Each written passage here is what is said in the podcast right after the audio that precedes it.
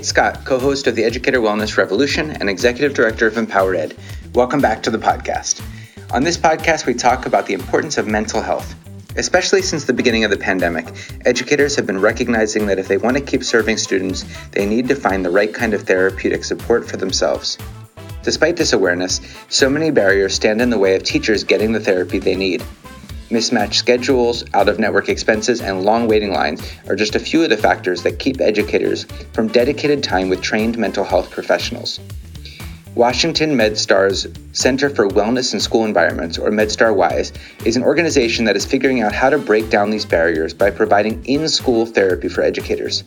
Their mission is to promote educators' well being through assessment and personalized improvement strategies so that they may thrive in their personal and professional lives. EmpowerEd is coordinated with WISE in a few of our partner schools and wanted to share more about the awesome work that they are doing on this podcast. For this, we're so grateful to have such an in depth conversation with Megan McCormick, co founder and director of programs and innovation at WISE. During our conversation, we discuss the benefits and drawbacks of bringing therapy to teachers in schools, the common themes many educators are struggling with right now, and the supports that are helping them, the difference between demoralization and burnout, and why it's important to separate these two terms why a human centered form of leadership is necessary to create a true culture of mental health in schools, and much more. We nodded in agreement to pretty much this entire conversation and think that you probably will too. This is a vital discussion, and we were so lucky to have it. Please enjoy and consider forwarding it to someone else who may need to hear Megan's message.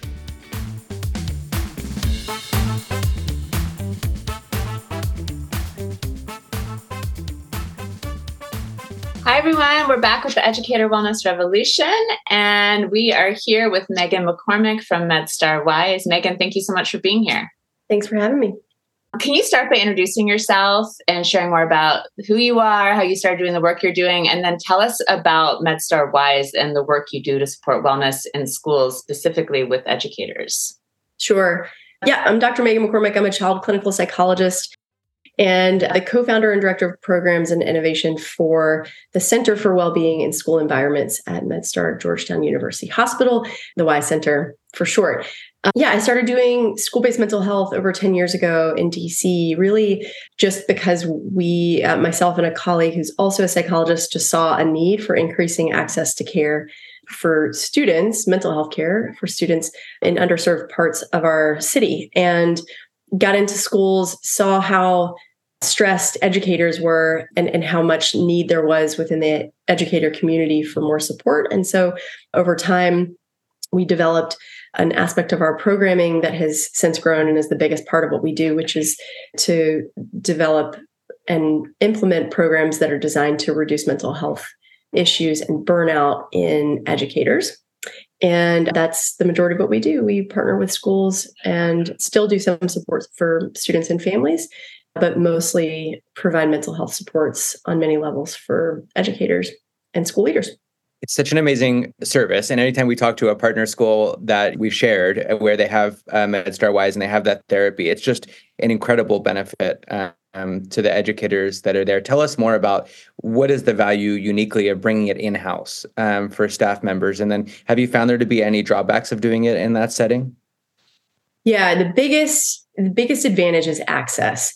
We regularly survey all of the educators who come into services with us once they're exiting services. And this is the thing we see consistently over and over again people saying the fact that I was able to get therapy support in the middle of my school day without having to leave, take time off, drive to you know to an office was invaluable. And we see uh, a lot of folks come to us for care who have never been in care before and have wanted care and and sought tried to seek that out in the community but just couldn't make it work. As you know like teacher schedules schedules don't really allow for much right? So so just the the access i would say related to that is the visibility. Us being in the building we become part of the school team. We become a part of the culture and climate and people see us and they become comfortable with us. And so many of the barriers that you normally see to people accessing mental health care the stigma just the unknown of what that means and who the person is and whether you'll connect you'll, you'll connect with them. We break those barriers down by just being in the building and also having school leaders messaging hey this is somebody we're paying money to have in the building and we want you to take advantage of that i think goes a long way. We also hear from from folks that uh, just our working knowledge of of schools and educators and us having an expertise and specialty in the specific stressors that that that educators face is something that people find really valuable although i think that the types of things that people present with are also just the types of things that any any person struggles with but there there certainly is a specific aspect of being an educator that people really find comfort in knowing that this you know this person i'm meeting with understands that and understands my school. It's such a unique work yeah. and intersection. Are there like particular kinds of therapists um, that you find are drawn to this? Because it's you know people obviously have a passion for education and understand the need for it right in a school environment and there's kind of a deep understanding of like what the school environment is there um, have you found that there's kind of a trend around the people who want to do this work yeah, that's a really good question.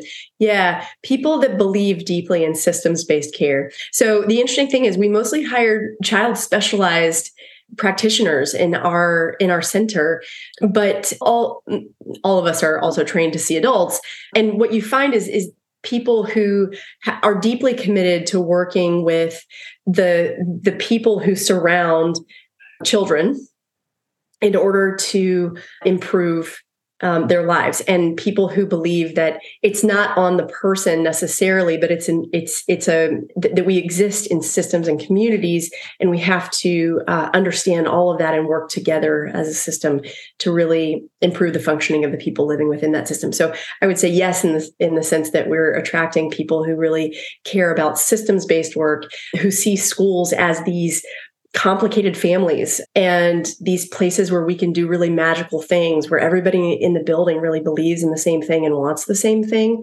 but is also under a lot of stress. And so people who are really familiar with like family-based therapies system-based therapies and and people who are committed to to kids and adults alike.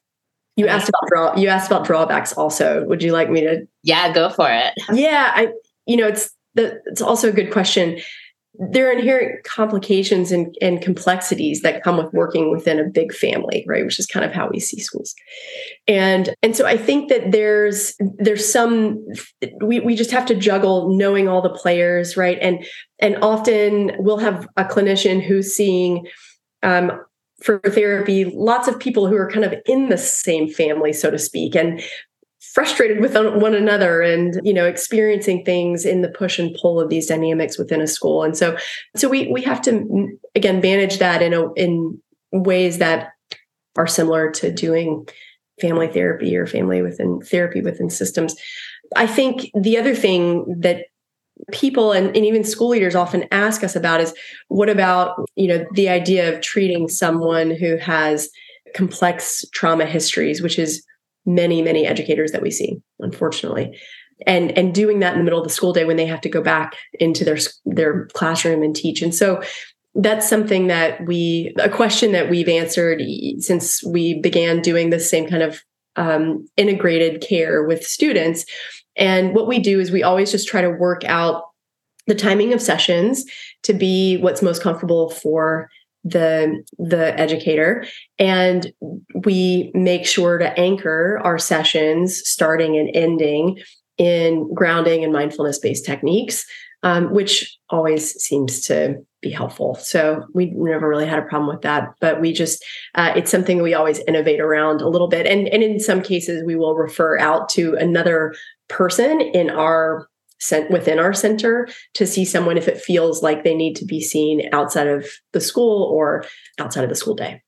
What are some of the themes you keep hearing from educators and and has that changed through this like pandemic period?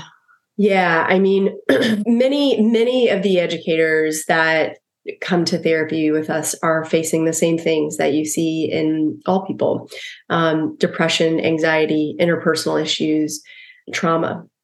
But specific to educators, we obviously see just a lot of burnout, a lot of professional dissatisfaction and i think what's what we know about educators you guys know this you are educators and is, is the the sense of meaning and purpose that people get from their work is often competing with the way they feel like it's going for them. And so we find people who are really deeply conflicted about wanting to to be in this profession that they see as their calling and also working within a, a, school or in relationships or just within a profession that doesn't feel uh, like it lifts them up and like it really acknowledges them and their contributions. And so that is something that we that we see probably in every person who's coming to see us you know i think yeah for many people they'll even come to us because they're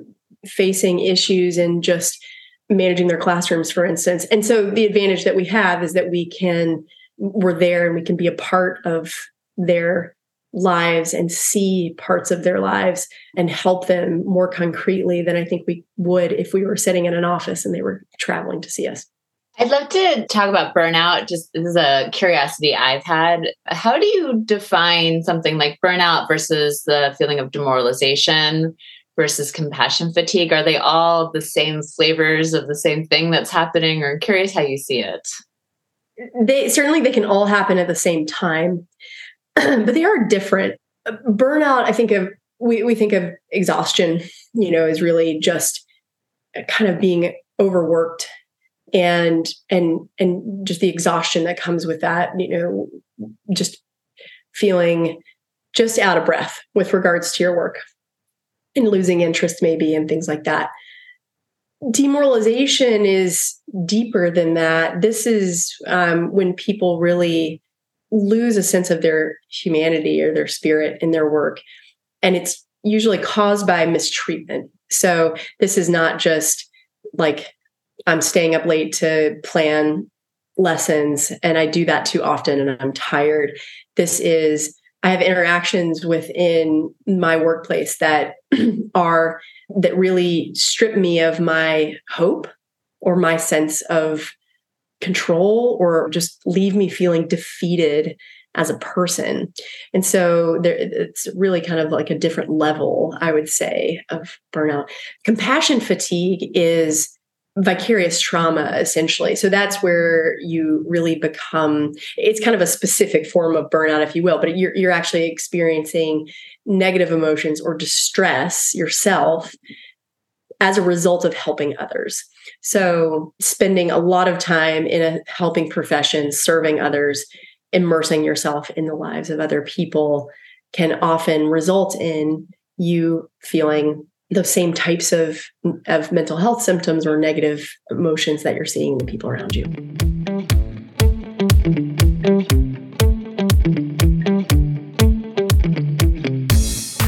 So, I mean, I think the educators that we see are experiencing all of those things often, but in particular, I think demoralization is really deep in in a lot of the people, and I'm sure a lot of the people you see.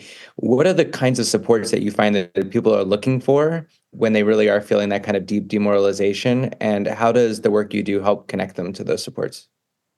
Yeah, I think I think there are lots of different things that we we piece together in this to try to make this as rich as we can for people because it, it is you know for many people they need mental health treatment for for very specific things right so unresolved grief complex trauma depression anxiety. And so for those for those types of presentations and i'm talking like psychobabble here a little bit sorry. For those types of presentations and therapy we deliver mental health treatment that's evidence based to in, inform that.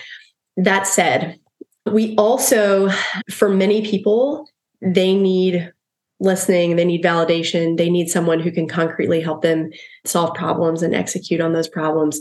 For beyond that, one of the things that we really lean into as practitioners with this population is is mobilizing the person through advocacy, supporting them through our advocacy so they don't lose this sense of hope right? Because I, I, think that that's so critical for educators. We sit in a position in schools where we one of the conditions really that we have as part of our partnerships with schools is that we have the ability to provide feedback to leadership. And so what we will do while while leaders don't know who is receiving services with us, we come to them regularly with themes that we might be hearing about and and so that gives us an opportunity to impact the organization in a way that can help a person who is struggling with things that are very environmentally motivated right? And so we we lean into advocacy and from from our work. We also encourage advocacy on the part of others um, that we're seeing because i think that that because so much of what people are coming in with is environmentally driven we, we think it's a really important part of treatment. You know again treatment is just what the word we use for support in our support of other people to elevate their voices to help them feel that there is a, a way that they can be a part of change in their system. And and so advocacy becomes a big part of of our work as well yeah, I'm so glad you brought that up because obviously we, you know, in EmpowerEd really believe in the connection between those two, between wellness and advocacy. And I think that's actually we exist in a system that tries to separate them out really hard in some ways, right? That tries to say like, we know you're demoralized, we know you're burnt out, we know people are leaving this your our schools, but but what we need is just to to focus on your individual wellness, to take care of yourself, to have these strategies to deal with your stress, and you're gonna be fine, right? And and that they very much do not want it connected often system wise right to advocacy. But but hopelessness right? The cure for hopelessness is hope in some ways right? And that that happens through being empowered to actually advocate and feel like you can be part of a change whether it's a change that is benefiting you in your own school environment or a broader kind of change in the system. So it's so important that we tie those two things together because it is part of what people need individually and it is also what people need. So we're not constantly trying to solve for the burnout and demoralization. We're actually doing something about it more systematically. I'm curious then what you think are like what are the systemic changes that you see that would be most helpful to supporting educators mental health? Yeah. You know i just i think that i think people feel isolated but and, and this kind of come to to say a little more about your point that you know, i also think what advocacy does is it, it it gives us a common goal with people around us and it helps us to connect with others. And and i think that that's one of the things that people are feeling within schools right now is that their humanity is kind of getting lost. There's not time, or maybe there's too much distress for people to really connect with colleagues on a on a meaningful level and relationships with school leaders are often very strained and this is one of the biggest things that we see with people who feel demoralized and and and feel that that's coming from their organization it's just people being so busy and so distressed that they're looking past each other right? And so i think that one of the things that we really work with school leaders on is uh, shifting shifting mindset around why people are doing what they're doing and why i'm doing what i what i'm doing and really understanding like thinking compassionately about the self and about others and and how much our capacity is strained to be the people that we want to be every second right? And so just some of that mutual understanding and empathy is is a big part of that. You know encouraging school leaders to have individual one-on-one meetings encouraging mentorship type programs. You know it's very hard for school for people to add things to their schedule in this situation right? So I think that some schools want to get after this by doing things like let's have a happy hour, let's get this kind of thing. But that just it is not feasible for many people. And so what a lot of what it is is how can we look at the things that are already happening, the meetings that we have, the the places that we're already showing up together, and how can we um, stop in those moments and ask ourselves what's most important? Do we have to give this announcement that I already wrote in the newsletter and I've sent an email about? Or could we use this five minutes to look each other in the eyes and provide an affirmation? Or could we could we use this time to celebrate someone? We tell school leaders all the time you know anything that you're willing to do for your students be willing to do for your staff stop and ask yourself at every moment could i involve someone in this decision? Could i ask for feedback about this thing? Now that takes more time right? But in, but the payoff for school leaders um, this becomes an investment that that that works right? Because if you can have strong relationships with staff members then that's ground that you stand on then when you hit bumps in the road. And this, the same this is the same principles that come from parent and child therapies and sort of interaction based therapies it's it's really the same. If you can if you can use positive ways to build and strengthen relationships. So again within the time that you have already right? Not adding stuff on top of things but strengthening those relationships then everybody can make mistakes. People are going to make mistakes. We're all everyone in a school is under stress. But we have some relationship to stand on right? And and that mutual trust and respect i think is the biggest thing that we should be working on in schools above and beyond you know procedures for you know disciplinary problems in staff or what do we do when someone doesn't show up on time and we need to give them a reprimand. You know there's a lot of energy that goes into controlling people in a school building, right? And this kind of hierarchy. And again, these are parallels to what we know from interactions between adults and, and children, right? Is if we focus on power and control, then we will get nowhere, right? If we focus on strengthening the relationships, then think other things fall into place. So I would say that I, I could talk forever about that, guys. But relationship, you know, our, our motto at WISE is relationships can heal, and this is this is really what we lean into most of the time. I think you know the if, if we're talking about really big picture what's needed it's just i mean more resources are needed right? Teachers are just playing too many roles in the school building and they are they're strapped. And so nationally we need reform. I don't have to tell you guys this. We need more more resources in schools right? But like on a school based level what can school leaders do? I think it's really leaning into relationships being vulnerable being willing to take feedback and and also knowing that you as a school leader are ex- is experiencing everything that everyone else in your school building is experiencing just on a different level and and having that compassion for yourself as well you said so many important things what you just shared there. Um, I, I, we really stress when we're working with schools and school leaders this human-centered approach, just yeah. to recognize that every single person in that building is dealing with something difficult. That had they had they got stuck in traffic this morning, their child is sick, their parent is sick, and to be able to really look at the human being first. And we hear this a lot from our teachers of just like the, the supervision style that they want is they're willing to take feedback, they're willing to grow, they want to grow as educators but they need someone to see them as a human being. Right. And yet this feels very difficult to really yeah. to really change this mindset. The mindset feels very deeply seated.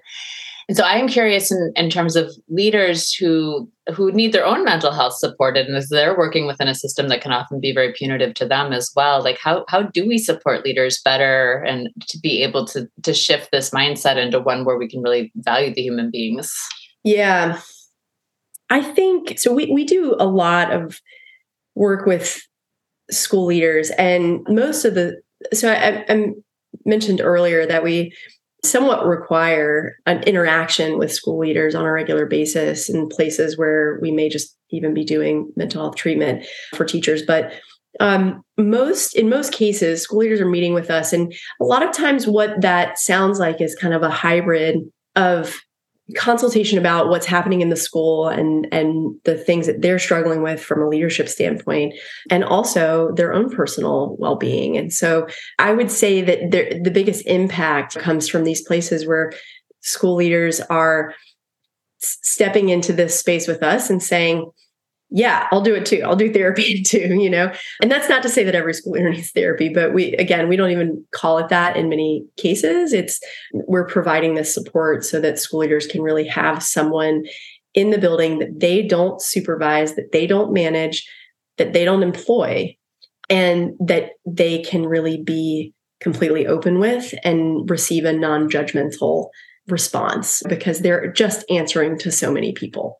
And you know, a lot of what we find with school school leaders are just usually so, people who are so self-sacrificing that they often don't want to sit and talk about themselves very much. Uh, I can't say that's tr- true for everybody, but we find this as kind of a, a theme. And so I find that what is seems to be very helpful for school leaders is giving them tools that help them feel um, more accomplished and efficacious in their jobs because they just have such big jobs.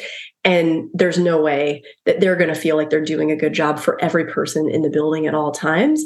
And so, you know, again, some of that is helping improve practice and, and skill in some ways where they can, you know, listen better, support someone m- more effectively, but also helping to shift mindset or and and sort of a interpersonal approach right? To just be more vulnerable more open and and to shed some of these ideas that i think are just deeply baked into education and schools around hierarchies and and power. But for for many school leaders it's just a really good exercise to sit and think about all the things that they are able to accomplish in a day because they will certainly end the day feeling unaccomplished in many ways. And I find that school leaders are often perfectionistic and kind of sometimes the best and worst ways, both at, the same time. They're obviously high achieving people to have gotten to where they are and to be doing the jobs that they are. And I think that also comes with a need for balance and grace and and really uh, just kind of leaning into their own humanity as well.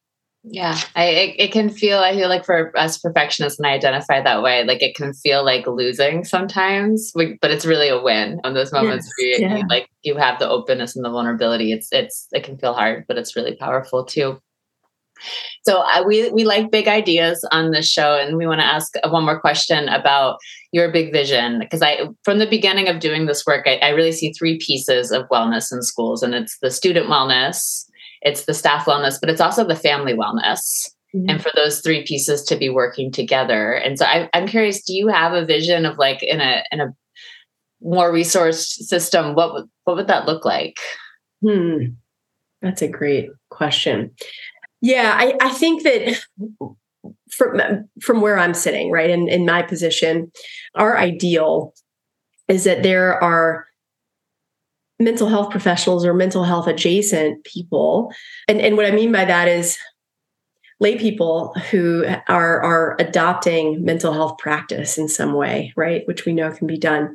And that that um, that there's enough of those people in a building in a school building to where the idea of mental health becomes something that is a moment to moment daily um, practice, not something that's stigmatized, not something that we wait to get bad enough in order to get support. Um, but but there's programming on every level from preventative to responsive for students, families, and educators, so that everyone has a shared language around mental health and well-being so that everyone has access to the thing that matches not just their need, but what they have capacity and interest in, in taking advantage of, and just real connectedness. I mean, I think I think that one of the most powerful exercises that we ever do with with schools is which I'm sure you guys know of is just like sitting and thinking about like every educator and every student by name person by person and, and even you know their families and asking ourselves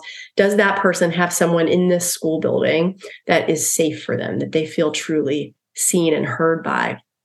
And so i think that's the utopia right is is like if all people including students families caregivers feel that there's someone inside this building that sees and hears me for who i am and that i know i'm safe with then i think that I think that then what you create is a system where people like me aren't as needed. There's always going to be people that that need mental health treatment, right? But but I think that what we work to do is build capacity through relationships and through some of this mindset shifting and and, and through some specific skills that people can take on to spread that out in a way that it, it doesn't it's not all just therapists. I think people sometimes these days in our culture are using therapy to replace something that's actually vitally human, right? Which is just like having a connection to a person who is safe and who can give you hard feedback and can also listen to you and validate you and like that kind of thing. And I'm not saying that being therapist is like being a friend, but I think that that there's just such a, a, a craving for more connection that this is where where we hope to get I guess, increasing connection. Yeah. Uh, it's so true, and it's it. We always say that schools are are very much a human enterprise, and relationships are the key and the foundation to all of it. But we don't really live in a system that values that over the kind of performance and metrics and things yeah. that education can be so so focused on. But we know that MedStar WISE is helping so many schools get closer to that vision and the work that you're doing. And it's just so important. You've said so many things today that I think are just so important for people on every level in schools and working in education and in around schools to hear. Megan McCormick, thank you so much for thank being you, on the podcast. I appreciate you. Yeah, thanks so much. Thank you.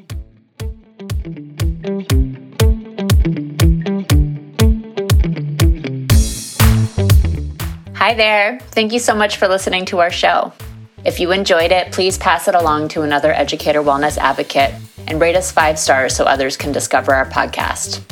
We also hope you stay in touch. We'd love to hear your questions, ideas, and recommendations for future podcast guests and themes.